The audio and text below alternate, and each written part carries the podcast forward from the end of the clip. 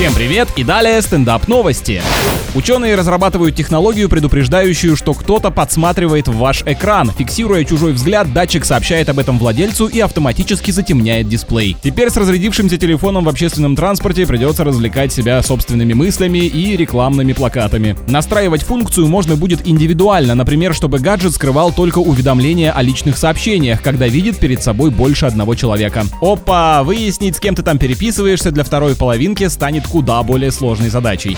А жительница Карибских островов выиграла два билета на околоземную орбиту. Она планирует взять с собой в полет семнадцатилетнюю дочь, которая мечтает работать в НАСА. Справедливо, туда им и дорога. Всю жизнь на курорте расслаблялись, теперь пора испытать немного космических перегрузок и дискомфорта. На этом пока все. С вами был Андрей Фролов. Еще больше новостей на нашем официальном сайте energyfm точка ру.